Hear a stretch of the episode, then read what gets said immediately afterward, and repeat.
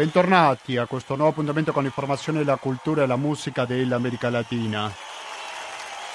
E il classico che avete appena sentito credo che non ha bisogno di presentazione, dirò soltanto che si tratta della versione degli Inti Limani, poi, poi ci sono diverse versioni, oggi faremo una cosa un po' strana, in memoria naturalmente a quello che sarà dedicata questa trasmissione, ovvero a Luis Sepúlveda, come mi sembra che pressoché ovvio. Quindi sentiremo diverse versioni di El Pueblo Unido Jamás Será Vencido. Che dire in questa giornata così dura, così difficile per tutti quelli che amiamo la buona letteratura, a tutti quelli che sempre abbiamo ammirato a una persona eh, della libertà ha fatto un ruolo centrale nella sua lotta, lo ricordiamo, contro la dittatura di Pinochet e che non si è stancato di lottare per la libertà, la sua opposizione a certi settori più reazionari della sua società cilena, ma non solo, anche latinoamericana direi. Questa lotta è andata avanti con gli anni, anche fino all'ultimo momento. C'è tanto da dire e lo diremo in questa trasmissione di Latinoamericano e parleremo con chi lo ha conosciuto personalmente e faremo un collegamento in diretta fra pochissimi istanti con Santiago del Cile e parleremo anche con chi ha lavorato nella sua tesi di laurea, quindi si è dedicato piuttosto alla sua letteratura. Quindi vedremo la figura di Luis Sepulveda da diversi punti di vista. È morto stamane una delle tantissime vittime del Covid-19. E noi intanto leggiamo quello che è scritto il post, però diciamo che l'informazione su questo decesso un po' abbonda dappertutto. È morto a 70 anni lo scrittore cileno Luis Sepúlveda. A riferirlo sono diversi giornali spagnoli che citano fonti vicine alla famiglia del scrittore. L'agenzia stampa spagnola F scrive che Sepúlveda sarebbe morto in ospedale a Oviedo, in Spagna, dove era ricoverato dallo scorso febbraio dopo aver contratto il coronavirus. Nella sua carriera Sepulveda ha scritto oltre 25 libri, in gran parte romanzi, a partire da Il vecchio che leggeva romanzi d'amore del 1989. Della sua produzione si ricordano anche alcune favole, tra cui Storia di una gabbianella e del gatto che gli insegnò a volare, pubblicato nel 96 da Salanni, che ha ispirato il film di animazione La gabinella e il gatto, uscito nel 1998 e diretto da Enzo Dalò. Storia di un gatto del topo che diventò suo amico, questo è più recente, nel 2012, e Storia di una lumaca che scoprì l'importanza della lentezza del 2013. Il suo ultimo libro è stato Storia di una balena bianca raccontata da lei stessa. Stiamo parlando del 2018. Nel 2018 lo ricordo che è stato alle Ferie delle Parole qui a Padova, al Palazzo della Ragione, naturalmente a Sala Piena, ecco perché ricorderemo anche la sua popolarità in Italia. L'articolo contiene dicendo che Sepúlveda, che da giovane entrò a far parte del Partito Socialista cileno, in seguito al colpo di Stato militare di Augusto Pinochet venne arrestato e torturato per sette mesi. Lasciò il Cile nel 1977 e visse per diversi mesi in Brasile, Paraguay e Nicaragua. Nel 1978 si era trasferito in Europa andando a vivere ad Amburgo, in Germania, mentre che nel 1996 viveva a Gijón, nelle Asturie, in Spagna, dove è appena scompresso. Lo dico quasi per routine perché è importante, perché sentiremo tante testimonianze, ma non sentiremo niente pubblicità. E la causa che è il 120 82 301, che è il conto corrente postale, il rete bancario e il pago elettronico sono i metodi alternativi per aiutarci a sopravvivere. Adesso, come promettevo prima, sentiamo un'altra versione del Pueblo Unido, dopodiché proveremo a fare il collegamento con il Cile, in questo caso la versione dei Ulampayun.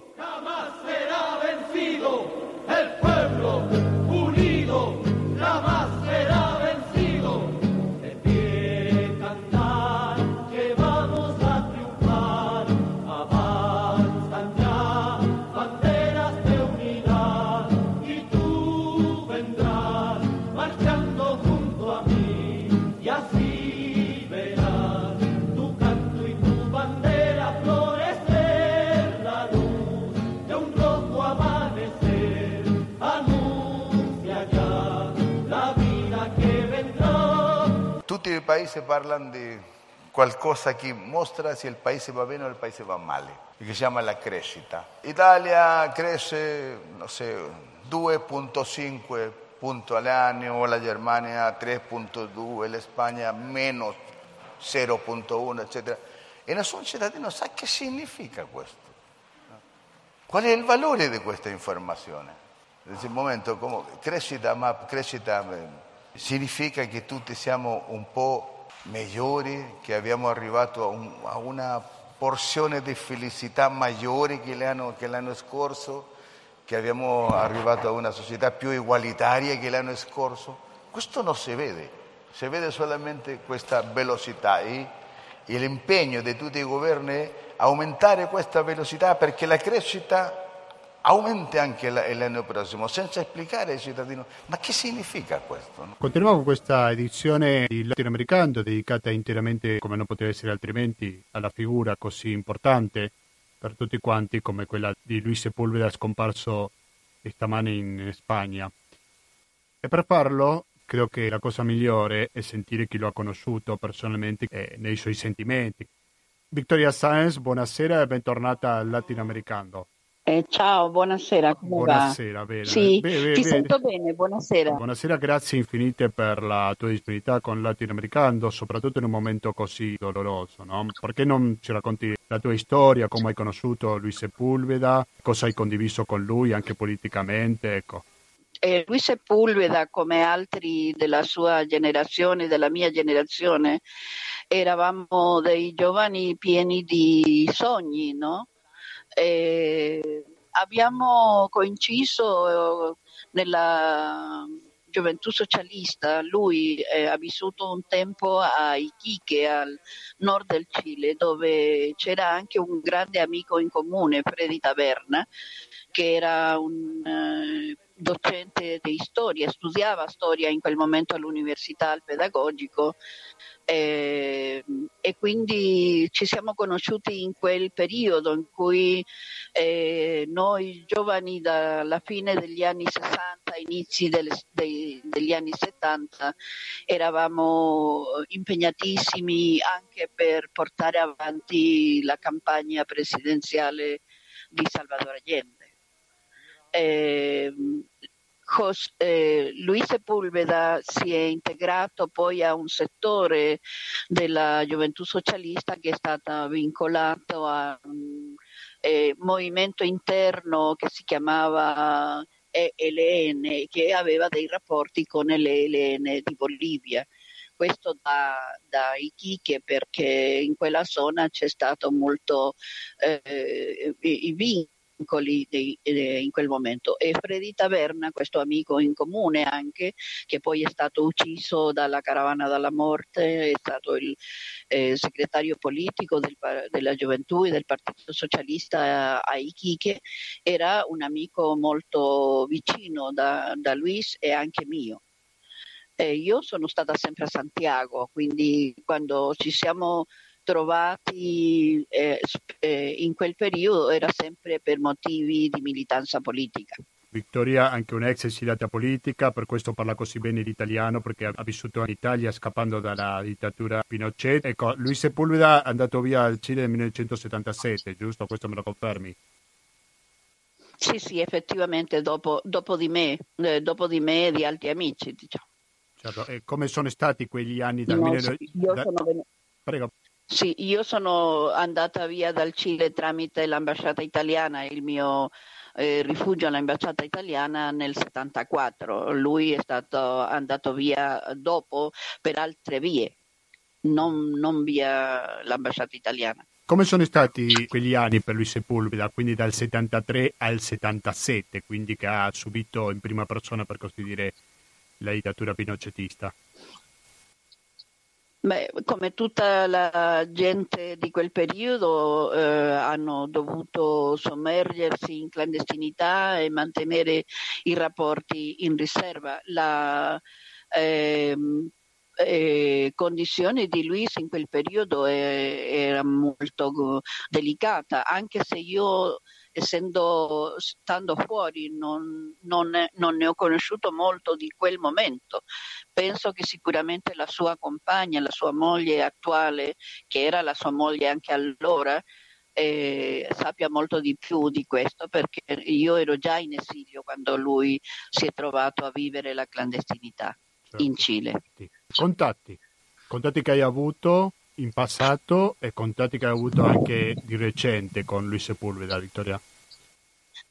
Allora, lui è, è, arrivato in, in, Germania, a Francoforte, e da lì ha cominciato a riprendere il suo lavoro come giornalista e come, e come scrittore. E in quel periodo la resistenza cilena e la resistenza latinoamericana, tra cui anche parecchi argentini che eh, eravamo molto vicini, molto amici tra tutti, ci ricollegavamo in tutta Europa eh, avevamo delle forme di organizzazione, di creazione e così via. E io a Milano, io stavo a Milano, eh, a, con altri amici e compagni di diverse eh, organizzazioni politiche e culturali, abbiamo dato vita, un gruppo piccolo, a una rivista di cultura. Sì, scusa se ti interrompa, molto... puoi allontanare un pochino dal microfono per favore del telefono? Va bene. Ok, prego, sì. continua pure. Allora, abbiamo dato vita a una piccola rivista di cultura che si chiamava Cagnuela.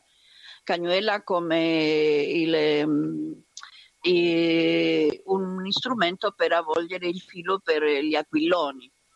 E, e, noi abbiamo cominciato a contattare degli amici che passavano da Milano, che venivano, eccetera, per scrivere qualcosa o per darci delle opinioni su, sulla rivista.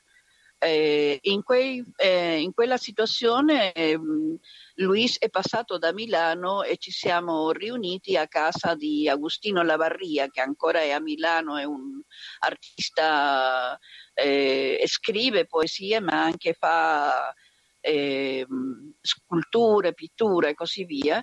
E in casa di Agostini ci siamo riuniti una serata a condividere eh, un po' di vino e a tirare cioè delle, delle idee su questa rivista che poi ne sono usciti due o tre numeri perché non abbiamo avuto i mezzi per poterla sostenere economicamente. E Luis era uno di quelli che ci appoggiava e aveva in progetto scrivere qualcosa per la rivista, cosa che non, non è mai accaduta finalmente perché la rivista non è più uscita, solo tre numeri comunque è stata una bella esperienza ritrovarci, chiacchierare, condividere, fare i ricordi anche dei compagni che non c'erano più e così via. Certo, anche perché lui era molto amico di conversare, era una persona molto accessibile no? per parlare un po' di tutto e di più, giusto? Era molto ironico anche, era molto divertente, eh, eh, chiacchierava come tutti noi che siamo dei grandi chiacchieroni per delle ore e, e quindi ci si scherzava anche con molta ironia anche su, sulla nostra condizione di esuli o sulle esperienze che vivevamo uh, nei paesi dove eravamo ancora dei giovani, molto giovani veramente, eh, trentenni ancora alcuni, lui meno di trent'anni, e quindi una, un'esperienza bella perché eravamo tutti molto eh, decisi a, amanti della vita, cioè avevamo fronteggiato la morte tutti quanti eh, a mano di una dittatura feroce per cui eh, eravamo molto consapevoli, lo siamo ancora, ancora di essere sopravvissuti eh, e di avere eh, qualche responsabilità. Avevamo, facevamo grandi cose veramente e non ce ne rendevamo conto che eravamo così eh, validi per, la, per l'umanità. Credo che avevamo raccolto in quel periodo un senso di umanità molto forte, molto grande, con tutti i suoi chiaroscuri. Eh. Altre aneddoti che ti ricordi di lui come persona? Beh, lui è venuto a Santiago in, eh, parecchie volte, veniva in Cile in diversi momenti e nel tempo mia figlia, che quando lui l'ha conosciuta era piccolina, eh, li scriveva via Facebook, sono diventati amici loro due, senza il mio la mia, eh, intervento in quello. E si scambiavano eh, opinioni, mia figlia scriveva, mia figlia è morta nel, in, eh, nel, 2000, nel 2017 a giugno, E, ma per diverse volte, ogni volta che lui veniva, per diverse ragioni si, si trovavano, parlavano, prendevano un caffè a Santiago. Eh, c'era un rapporto tra lui e, e, la mia ragazza, la mia figlia, che era più di vent'anni più giovane, e, però lui la stimava molto e, e la stimolava molto ad andare avanti a scrivere. Difatti noi abbiamo in prospetto di eh, fare un libro postumo di lei, eh, eh, però la cosa più bella per me è che quando mia figlia è deceduta nel eh, giugno del 2017, eh, Luis Sepulveda quando l'ha saputo ha scritto una cosa molto bella su mia figlia in, nel suo Facebook e mm, così mi ha scritto molta gente chiedendomi di lei. Io ho ringraziato molto a, a Luis per quel gesto perché lui un, era un uomo molto conosciuto e la mia ragazza era mia figlia che aveva allora più, poco più di 40 anni. era una persona che era um, beh, um, amante delle lettere, della, della scrittura, un'amica di lui che non immaginavo che lui la considerassi tanto. Eh sì, ma questo le dice Chiara che famoso o meno che sia, lui la sua umanità non l'ha mai persa. No, effettivamente è così. Eh. Poi ogni tanto ci scrivevamo via, quando dopo che Morelia, mia figlia, è morta, ci scrivevamo parecchio eh, per interno sul suo Facebook. E io gli ho raccontato, per esempio, che il nostro amico Freddy Taverna, che gli volevamo molto bene, che è stato ucciso dalla caravana della morte eh, pochi giorni dopo il golpe. Era uno storico, eh, lo sono anch'io, e io ho fatto una eh, ricerca che è durato circa quattro anni sulla cultura del popolo Guari, che è un popolo che si origina eh, nel nord del Cile, nella zona di Atacama eh, per la parte cilena e nella zona della Rioja per la parte argentina. E questo popolo poi diventa un grande eh, e importante popolo delle culture andine. Io ho fatto questa ricerca e l'ho dedicata a Freddy Taverna.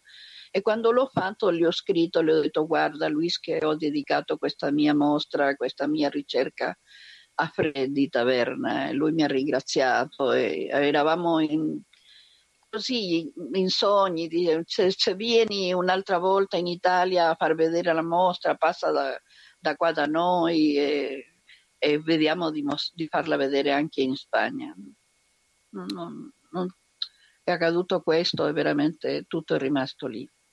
Sì, sì. Però ecco, lui non dimenticava mai gli amici anche se, eh, come ti ripeto, no, non eravamo eh, molto vicini, però la sua eh, comprensione, il suo rapporto con gli ex compagni non è mai venuto meno, mai.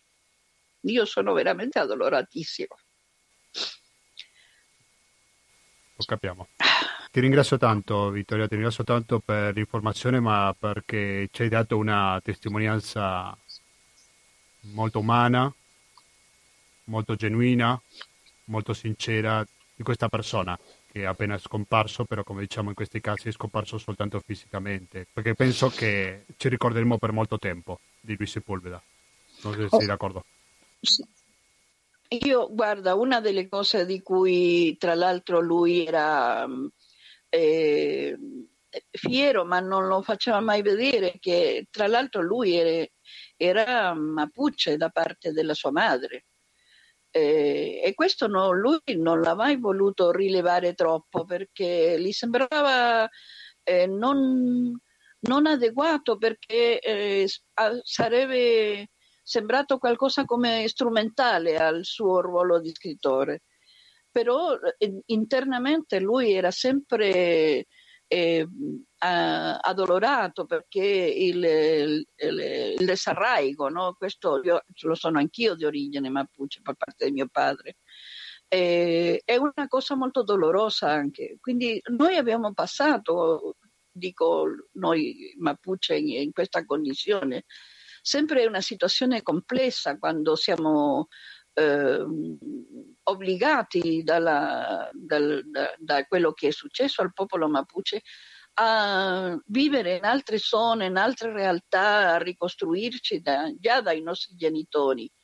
Per cui questo era un altro elemento forte nel, in, in Luis, ma che ha lui eh, mantenuto con un rispetto, un grosso rispetto. Eh, lui aveva un nome importante Mapuche, lui è Calfucura. Tu lo sai chi era Calfucura in Argentina, eh, vuol dire pietra dei sogni, dei sogni blu, dei sogni...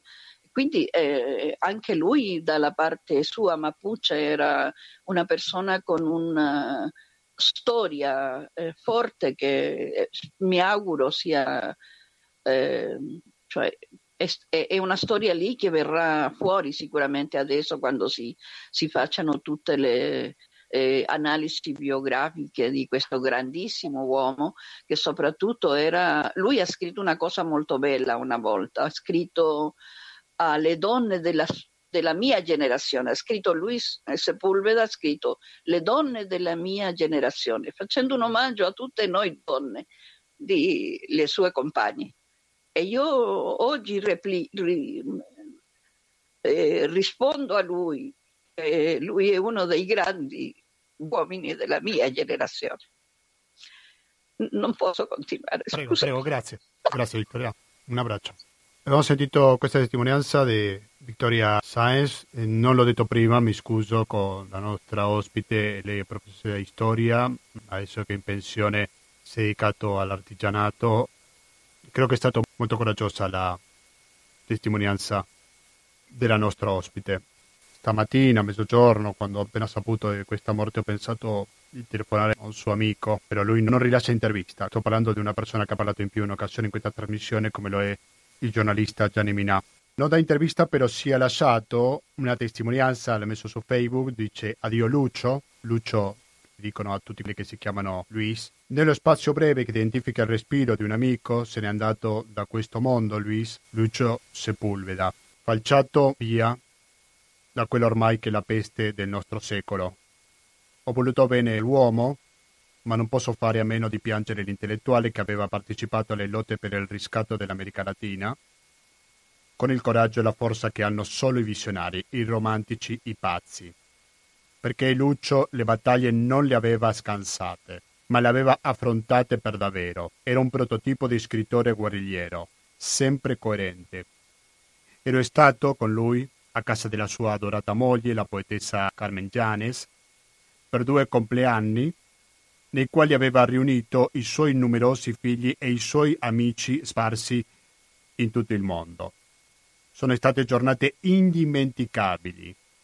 Mi sento più solo, ma ho la ingenua certezza che adesso lui è ritornato a fare la guardia del corpo al suo amato presidente Allende. Ciao Lucio, mi mancherai, sapendo con la certezza che mi è impossibile ogni lenimento. Quello che abbiamo appena letto è la, lo scritto di Gianni Minà per ricordare un suo amico e noi per ricordarlo sentiamo un'altra versione del Pueblo Unido Jamás será vencido, el Latin Band in questo caso. El pueblo unido jamás será vencido, el pueblo unido jamás será vencido. El pueblo unido jamás será vencido. El pueblo unido jamás será vencido. De pie marchar, que vamos a triunfar. Avanzan ya banderas de unidad y tú vendrás marchando junto a mí y así verás tu canto y tu bandera al florecer la luz de un rojo amanecer anuncian ya la vida che vendrà. La lumaca vive una dimensione del tempo particolare Allora, cosa ha da insegnarci? Ha una maggiore disponibilità per guardare le cose, per capire le cose, che un altro diverso che si muove velocemente. Y esto ha stato anche una metafora ¿no? del mondo moderno, ¿no? che si muove a una velocità vertiginosa e veramente si lasciano tante cose senza capire come funziona, che significato hanno. Continuiamo con questa trasmissione radio cooperativa. L'argomento centrale di questa trasmissione è la scomparsa soltanto fisica di un grandissimo della letteratura latinoamericana, come lo è il caso di Luis Sepulveda e cosa meglio che parlare con una persona che lo ha conosciuto, come lo è il caso di Giovanni Dozzini. Giovanni Dozzini, buonasera e bentornato a Radio Cooperativa. Buonasera a voi, buonasera a voi. Grazie per la tua disponibilità. Giovanni Dozzini lo ha conosciuto personalmente a Luis Sepulveda nel suo ruolo di organizzatore dell'incontro che non è altro che il Festival della Letteratura Ispanoamericana a Perugia che si fa ogni anno a maggio, anche se quest'anno per ovvi motivi salterà. Luis Sepulveda è stato presente, perché non ci racconti un po' come hai conosciuto Luis Sepulveda, qual è il tuo ricordo su di lui? Certo, certo, certo. Allora, Sepulveda è uno scrittore molto amato in Italia. Io credo di non sbagliare dicendo che l'Italia è il paese in cui, in cui forse lui è stato più amato in assoluto, eh, in cui suoi, ci sono più lettori affezionati a, all'opera di, um, uh, di Sepulveda. E, um, e Sepulveda ha sempre amato molto incontrarli di persona, i suoi lettori qua in Italia. Poi vivendo, vivendo in Spagna, evidentemente già da parecchio, per lui non era nemmeno troppo complicato spostarsi in Italia, lo faceva sempre molto volentieri quando poteva. A Perugia è venuto eh, almeno tre volte la prima ormai nel 2007, quindi 13 anni fa, e Encuentro non esisteva ancora e noi avevamo un'associazione culturale, si chiamava Banana Republic, organizzammo un incontro con lui in un teatro del centro della città e fu una serata memorabile, centinaia di persone in fila per tutto il corso principale della città in attesa di Perugia, in attesa di entrare, poi fu una serata splendida. L- l'ho conosciuto lì quindi, ma poi dopo quando abbiamo deciso di inventarci questo festival che come dicevi si chiama Incontro, festival de- dedicato alla letteratura in lingua spagnola, abbiamo subito invitato uh, per la prima edizione, lui è venuto volentieri nel 2014, è tornato qualche anno dopo insieme a sua moglie Carmen Yáñez, che è una eh, eccellente poetessa, una donna alla grande tempra, una donna dolcissima che anche lei non è stata bene in queste settimane, ma insomma eh, si è ripresa bene, si è ripresa subito, non, tra l'altro non, non è nemmeno certo che abbia contratto il coronavirus a differenza di Luis, eh, però insomma son, abbiamo avuto come ospiti anche lei che è davvero brava come poetessa, poi sono tornati un altro anno a, Fire- a Firenze dove abbiamo organizzato un, uno spettacolo insieme a loro e a Ginebra Di Marco, insomma ehm, Sepulvera quando poteva eh, veniva a trovarci e sarebbe venuto anche quest'anno per la nostra edizione numero 7 che si sarebbe dovuta svolgere in parte a Perugia Maggio, in parte all'Isola Polvese e al Lago Trasimeno a fine giugno. Ecco, avevamo, eh, stavamo quasi per prendere i, i, voli per Luis e per sua moglie Carmen per la fine di, di giugno. Eh, abbiamo in programma un grande incontro con oltre 500 bambini in quest'isola bellissima nel mezzo del Lago Trasimeno.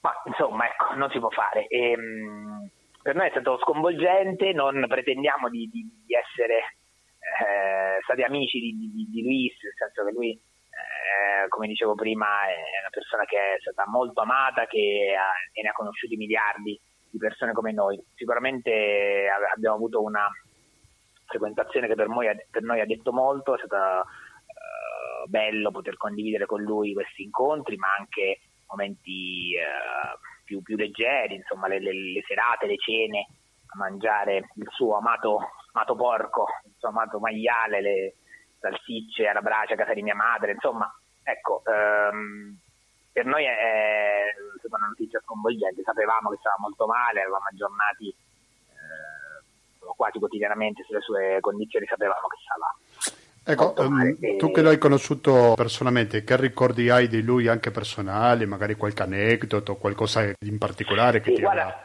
Guarda, allora, Luis Sepulveda era un affabulatore, era, mm, non, non è scontato che un bravo scrittore sia anche un bravo oratore. Lui aveva questa voce cavernosa, un po', un po', ruvida, con cui riusciva a catturare l'attenzione dei, suoi ascoltatori in, veramente in pochi secondi e quindi eh, ogni volta che, che lo incontravi eh, insomma era un privilegio poterlo per ascoltare e raccontava mh, come tutti alcune vecchie storie che si ripetevano in continuazione, altre che invece ogni tanto tirava fuori dal, dal cilindro. E, mh, e, io ricordo, lo ricordo come un uomo piuttosto mh, di base, piuttosto introverso, devo dire, taciturno, uh, però nel momento in cui, cui si, si, apriva, poi insomma ecco, era, era un, grande, un, grande, narratore, però non era, non era, ecco, non era un tipico eh, autore sudamericano che sgomita un po', che urla per farsi sentire, che strepita, ce ne sono altri anche eccezionali, conosciamo bene, eh, però lui ecco, in una tavolata di 10-15 persone Sepulveda difficilmente alzava la voce, difficilmente si imponeva, eh, però a un certo punto arrivava il momento in cui la, la, la, la parola passava lui, inevitabilmente come sempre, no? in queste occasioni, e lì allora tutti stavano ad ascoltarlo, prima magari quelli che gli stavano accanto, i due che stavano vicino, poi quelli che stavano davanti, poi pian piano si allargava perché comunque ecco, le sue storie erano sempre molto molto ehm, molto molto affascinanti ecco, insomma, mm. ecco, io ricordo davvero la sua passione per, il, per, il, per la carne insomma ogni volta che, che ci vedevamo eh, ci chiedeva, ci chiedeva ecco, cosa, cosa avremmo mangiato insomma la volta a casa di mia madre è, è stato molto bello insomma ecco sicuramente. Eh sì, è difficile da dimenticare. Ecco, raccontaci un po' il rapporto con il pubblico. Sì, allora, come dicevo, lui era amatissimo, era amatissimo e di solito gli scrittori di talento non sono molto popolari. Mm, sappiamo che diciamo, il coefficiente di solito è ingeneroso, no? più, tanto più si è, si è, talentosi, tanto più è complicato arrivare al grande pubblico. Eh, lui invece era un'eccezione, era uno bravo che che aveva tanti lettori, i suoi libri, anche quelli per bambini ovviamente hanno, hanno influito molto, no? Insomma, la Gabbianella, in questi giorni mi, mi, mio figlio ha letto la, la, eh, il libro della Lumaca e insomma ehm, lui sicuramente eh, ha avuto molto molto successo anche con, con la letteratura per, per ragazzi, eh, però ecco tu vedevi che evidentemente le sue parole sono, erano in grado di toccare le corde profonde come fanno quelle dei, dei grandi scrittori perché vedevi proprio gente in visibilio e, e, che provava grande affetto per lui quando, quando le vedevi eh, queste persone in coda oppure a eh, eh, raggrupparsi insomma all'ingresso dei, de, delle sale enormi che puntualmente si riempivano vedevi proprio l, l, l, insomma, la grande felicità in queste persone di poter avere a che fare dal vivo con qualcuno che evidentemente sentivano molto molto molto vicino. Ma secondo... per noi da organizzatori, prego, prego. Scusa, per, noi, per noi da organizzatori Sepulveda rappresentava in qualche maniera un, una sorta di, um, uh, di, botta sicura, cioè se noi uh, avevamo Sepulveda in programma sapevamo che avremmo fatto il pienone perché era una vera pop star della letteratura. Mm-hmm. E, um, allo stesso tempo questo da un lato ci, ci, ci rendeva felici di poter coinvolgere tanta gente, dall'altro proprio ci dava la soddisfazione di rendere felice la gente, non so se mi spiego, perché a volte no, in un festival come il nostro, anche un festival di ricerca, portiamo autori bravi, ma magari non conosciutissimi e, e ovviamente insomma, cerchiamo con coraggio di portare avanti questa politica. Però poi quando vedi che porti un autore amato e fai felice eh, centinaia di persone, la soddisfazione è grande, onestamente è grande, ti senti bene per questo. Tu credi che questa popolarità così grande in Italia sia collegata al suo passato, alla sua lotta contro la dittatura di Pinochet, tenendo in conto il marchio che ha lasciato la dittatura pinochetista qui in Italia? Sì, sì, io penso di sì, penso, penso, di sì e penso che ovviamente non sia sufficiente perché insomma no, no, ovviamente non è l'unico intellettuale eh, cileno, latinoamericano che eh, ha vissuto momenti terribili eh, per via delle dittature che purtroppo hanno eh, martoriato il subcontinente negli anni 70-80. Eh, non è l'unico, ehm, però sicuramente nell'immaginario collettivo Sepulveda è, eh, è, è, quel, è quel, personaggio là, insomma, no? il militante che, che, che, poi si fa intellettuale e si fa scrittore e racconta in maniera più o meno diretta comunque eh, quella stagione e, o, o, o, racconta in qualche maniera i frutti di quella stagione anche quando poi parla d'altro, no? quando sembra parlare d'altro comunque eh, ecco diciamo che Sepulvera eh, ha sempre parlato di, di, di, di grandi valori nei, nei, suoi romanzi, ha sempre parlato di giustizia, ingiustizia e i suoi personaggi sono sempre stati un po' in tensione, no? insomma come, come, un po' come lui, eh, almeno in gioventù eh, sempre in tensione su, per la lotta contro le ingiustizie del, della società. Qual è il legame che ha lasciato Luis Sepulveda, ovvero per cosa lo ricorderemo in futuro? Eh, questa è una bella domanda.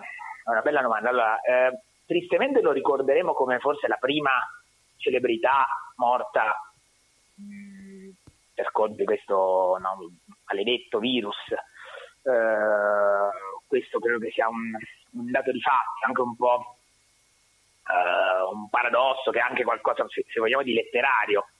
Il fatto che sia stato uno dei primi in Spagna contagiati, se non il primo, insomma, uh, se non sbaglio, no? a fine febbraio, e, e è il primo grande davvero che, che, che è morto di coronavirus. eh, sembra un'ovvietà, però insomma in realtà è, è, anche un dato per cui verrà ricordato. Eh, per il resto credo che sia un po' presto ragionare sull'eredità, cioè perché lui ha avuto una produzione ampia, ehm, sicuramente il credito che ha avuto in Italia è stato enorme e eh, forse non paragonabile con quello avuto per esempio in Spagna insomma, e altrove. Quindi credo che servirà, come spesso accade, un po' di tempo per, per ragionare. Ecco, è chiaro che, che, poi, avendolo conosciuto personalmente, sai, ora si intrecciano un po' no, i ricordi de, de, delle parole ascoltate, di quelle lette.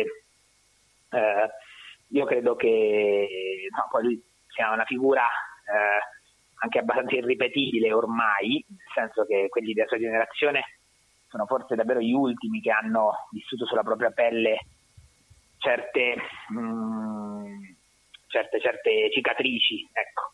Eh, insomma, chi, chi, chi, è venuto dopo l'ha, le ha in qualche maniera eh, viste da, da, lontano, le cicatrici sulla pelle degli altri, no?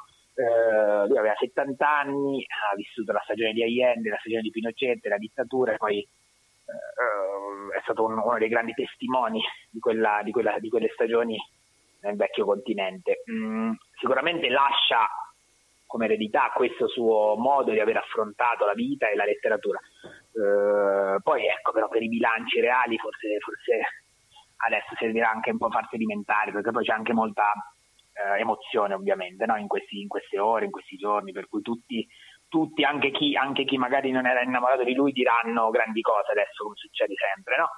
però magari tra un po' forse potremmo risentirci tra un anno o due per, per, per eh, ragionare su, su un bilancio un po' più lucido, diciamo, e distaccato, chissà. Sì, sull'eredità. Benissimo, Giovanni Dossini, uno degli organizzatori dell'incontro, Festival di Letteratura Ispanoamericana che si svolge ogni anno o quasi ogni anno, dobbiamo dire, tranne ah. questo naturalmente a Perugia. Grazie, grazie infinite per la tua disponibilità con Latinoamericano e alla prossima. Grazie a te Gustavo, grazie a tutti, a presto, un abbraccio. banderas de unidad y tú vendrás marchando junto a mí y así verás tu canto y tu bandera al florecer la luz e andiamo con questa edizione speciale di Latinoamericano dedicato interamente a Luis Sepulveda. Penso che è arrivato un momento di conoscere un pochino in più della sua opera letteraria. Valentina Valenzuela, buonasera e benvenuta a Radio Cooperativa.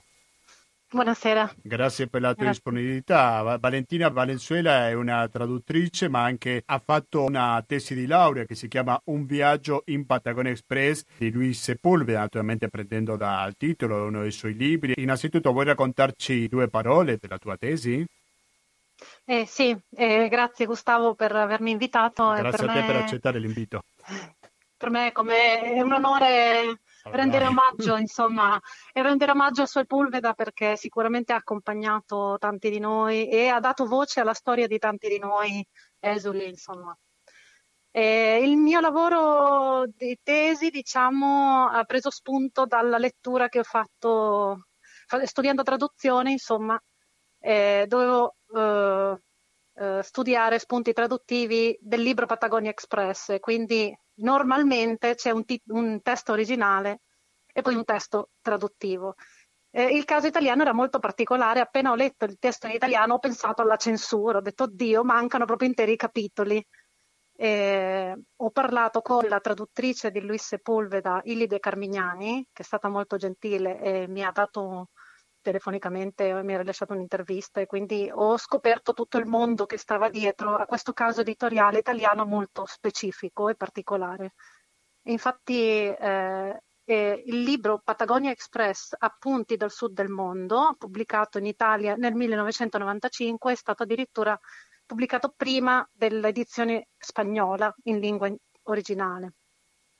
Quindi eh, cosa succede? Ci sono tutta una serie di capitoli eh, che non si ritrovano rispetto al, al, testo in spagnolo, però ci sono due testi in più, due capitoli in più che si rifanno al manoscritto originale non edito in nessun'altra lingua. Quindi diciamo che in italiano, se vogliamo approfondire la conoscenza di manoscritti di Sepulveda, dobbiamo leggere due libri in totale, Patagonia Express e anche il libro La frontiera scomparsa, edito nel 1996. E diciamo che il caso editoriale nel resto del mondo, Patagonia Express, ehm, è un libro, diciamo, circolare, tutta una serie di capitoli eh, che vanno, diciamo adesso dico brevemente, eh, lui fa Apuntes sobre estos apuntes, che è il capitolo introduttivo. Poi la prima parte è Appunte di un viaje a ninguna parte. Seconda parte, Apuntes de un viaje de ida. Terza parte, Apuntes de un viaje de regreso. Parte finale, Apunte de llegada. Quindi nel resto del mondo, e chi vorrà leggere il libro originale in spagnolo, si trova questa circolarità, questo viaggio che è sia geografico che eh, interiore. Infatti ci sono molti spunti autobiografici anche. E l'ambito eh, in Italia invece Patagonia Express è piuttosto quel viaggio geografico all'interno dell'America Latina, eh, un viaggio che Sepulveda ha fatto veramente e quindi ha conosciuto la multiculturalità tipica nostra. Eh, non solo con i popoli indigeni, ma anche proprio di tutto il continente, di ogni paese. La frontiera scomparsa invece parla più del viaggio interiore, della sua esperienza con la dittatura in Cile, il periodo del terrore in America Latina negli anni 70, la relazione familiare con suo nonno, eh, parla di altri temi, quindi erano proprio i temi che a me interessavano della parte in spagnolo che non ho trovato in, nel libro italiano, quindi da questa curiosità poi ho analizzato, ho fatto un mio viaggio nel suo viaggio, diciamo, e racconto nel mio, nella mia tesi la storia editoriale, ma anche la storia del contenuto. E quindi non è solo un'analisi della traduzione, ma è un lavoro di ricerca anche per, eh, sottolineo anche difficoltà traduttive, ma racconto molto di più, racconto anche diciamo, il mio studio, la mia tesi si divide in tre capitoli, la biografia di Sepulveda che è fondamentale perché molti dei suoi capitoli sono effettivamente autobiografici, eh, secondo capitolo della mia tesi sono le diverse edizioni, in cui analizzo quella in spagnolo, in francese e le due in italiano, e il terzo capitolo è la scrittura, cioè come scrive, le tecniche che utilizza, con quale scopo scrive e il ruolo della scrittura che ha per Sepulveda nella società. Io ricordo del 2018 è stato qui a Padova a dare questa conferenza che l'ha fatto in italiano. Qual è l'importanza che aveva la lingua italiana per lui Sepulveda? L'importanza della lingua italiana, cioè io di lui so che eh, cioè, non so cosa hai sentito tu in quella conferenza perché io non ero presente. No, ma dico in generale. Quello che, la, posso, dire, quello che posso dire in generale è che diciamo che lui i legami con l'Italia ce l'aveva già negli anni 70-71 perché aveva rappresentato te- a livello teatrale in Cile già Pirandello, eh, in, in, tutto un periodo di fermento in Cile culturale. Eh, quindi eh, il suo legame con l'Italia, eh, spesso in alcune interviste eh, rilascia chiaramente quanto stimi la cultura italiana, anche quella culinaria, eh, e, e, ha uno stretto legame diciamo, con la traduttrice Elide Carmignani che eh, legge spesso i suoi manoscritti prima dell'editore, del redattore, quindi in realtà c'è una, una, una diciamo, velocità che ha in Italia la ricezione, la ricezione dei suoi testi, perché poi c'è tutta una serie di lavorazione del, degli editori o dell'autore stesso che rimaneggia successivamente i testi, quindi in realtà diciamo che in Italia abbiamo una fonte più diretta ai suoi testi, quindi su questa domanda sicuramente può approfondire molto meglio la traduttrice Illide Carmignani. Ti faccio una domanda un pochino più personale, Valentina, se mi permetti. Se tu dovresti scegliere sì. un libro tra tanti, no? tu che sei una studiosa della letteratura della vita di Luis Sepulveda, quale sceglieresti? Oddio, eh, se io scelgo quello della mia tesi, praticamente invece di uno ne scelgo almeno tre. Vabbè, o- oltre quello della è tua libro tesi. In tre. È un libro in tre e sinceramente è, è, un libro apparentemente semplice ma che è arrivato in Italia che l'ha reso molto famoso anche ai bambini, che è La gabbianella e il gatto. E perché l'importanza della scrittura per Sepulveda eh, sta nei messaggi. Eh, lui ricerca sempre sia il lato estetico che il lato etico. E il fatto di arrivare a un pubblico così vasto, anche all'infanzia, con temi apparentemente eh, semplici, con un modo apparentemente semplice di scrivere, in realtà eh, manda messaggi sempre molto profondi, eh, di libertà, ma anche di andare oltre le differenze, eh, oltre le discriminazioni, oltre quello che la società ti dice che deve essere così. È impossibile che eh, una gabbianella impari a volare con un gatto, è impossibile. E insegnare questi piccoli concetti rivoluzionari ai bambini con una semplice fiaba per me è magico. E quindi eh, sì, rappresenta la, la, la, la, grande sempli- la grandezza è nella semplicità. Sì, anche perché l'infanzia è un elemento centrale nella sua letteratura, giusto? Sì, diciamo che dipende da quali libri e quali aspetti. Sì, eh, spesso si trova sia l'ambito eh, di un'infanzia, diciamo, sua, eh, giova- degli, degli, suoi anni giovanili, diciamo, più attivisti in America Latina, ma anche l'esperienza contro i regimi, eh, ma anche i suoi anni, eh, i suoi mesi, insomma, eh, nelle popolazioni indigene, ma anche, e, e quindi una nuova comprensione della difesa dell'ambiente, della madre terra, della natura, insomma.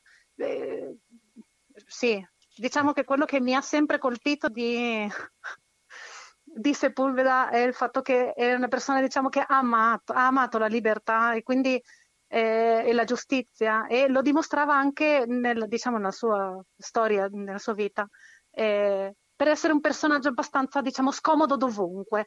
Cioè, le, lo, faccio per tre piccoli esempi. Lui è stato espulso da, da, da tanti, per esempio, ha preso una borsa di studio per l'Università di Mosca, è stato espulso per atteggiamenti contro la morale proletaria.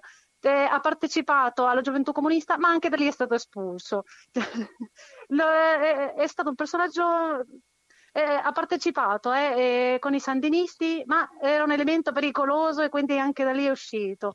era indipendente, autonomo, aveva, aveva certi, eh, diciamo, mh, aveva un'etica, aveva i, i, suoi principi, però non, non si inquadrava, non faceva quadrato attorno a, a, qualcosa, insomma, se per lui qualcosa era ingiusto, era ingiusto, basta. E nella sua scrittura è strano perché a volte è molto semplice, a livello di problemi traduttivi è, è interessante da analizzare perché ci sono molti termini tipici delle espressioni culturali specifiche dell'America Latina o di un paese o di un altro che si chiamano realia, o ci sono eh, nei dialoghi tra personaggi variantà linguistiche eh, diatopiche che sarebbero proprio quelle legate alle zone geografiche, che se io, se io, leggo un libro di Sepulveda riesco a riconoscere se sta parlando un argentino, uh, un cileno, per piccoli dettagli, quindi c'è una ricchezza della multiculturalità del nostro continente che a volte eh, in alcune traduzioni oh, si perdono o in altre traduzioni poi le riempiono di nota a piedi pagina, per esempio come nel caso francese. Eh, quindi eh, è un mondo, è un mondo. Sì, anche perché lo spagnolo è sono... molto ricca. Sì, prego. Sì, no, non sono obiettiva, eh, perché essendo cilena amo lo scrittore, quindi eh, ovviamente tutto passa per la non obiettività. In questo momento sono molto mh, presa emotivamente da quello che è appena accaduto, quindi no, sicuramente... Certo. Non poteva essere so... altrimenti. No, no, sono... sì. non posso che dire diverso. Da... Esatto. Valentina Valenzuela, traduttrice, io ti ringrazio veramente tanto per la tua testimonianza e per condividere la tua conoscenza con gli ascoltatori di Radio Cooperativa. Grazie e alla prossima. Grazie a te e grazie a voi. Cari ascoltatori, è arrivato il momento di sentire Andrés Calamaro. Strano concludere questa puntata. Un po' triste, però, che cerca di portare un po' di memoria. Di questo personaggio così importante per la letteratura latinoamericana come lo era Luis Sepúlveda, sentendo un brano così allegro come Tuyo Siempre. si alguna vez no me vuelven dobbiamo sentire questo brano poi già sono le 20 e 18 minuti, quindi abbiamo sforato qualche minuto in più approfittando che dopo di noi ci sarà una registrazione e mi sembra che valso la pena per il valore delle testimonianze che abbiamo avuto in questa edizione del latinoamericano. Non importa conmigo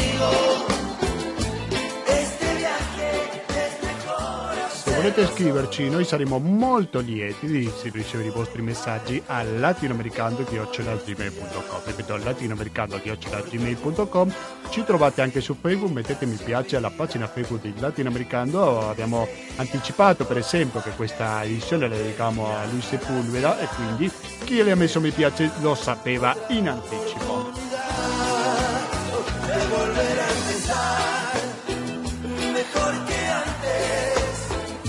Adesso ci salutiamo, però fra pochissimo sentiremo una replica di Economia e Società e dopo dalle 22 fino alla mezzanotte sarà il momento di sentire Internotte.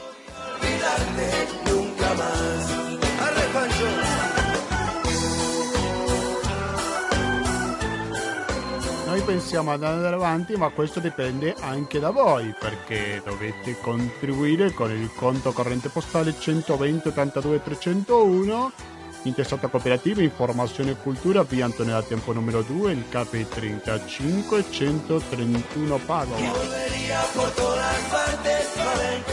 E a casa vostra, adesso che bisogna stare a casa, mi raccomando, il pago elettronico, il RID bancario e il contributo con l'associazione Amici di Radio Cooperativa che lo potete detrarre dalle tasse.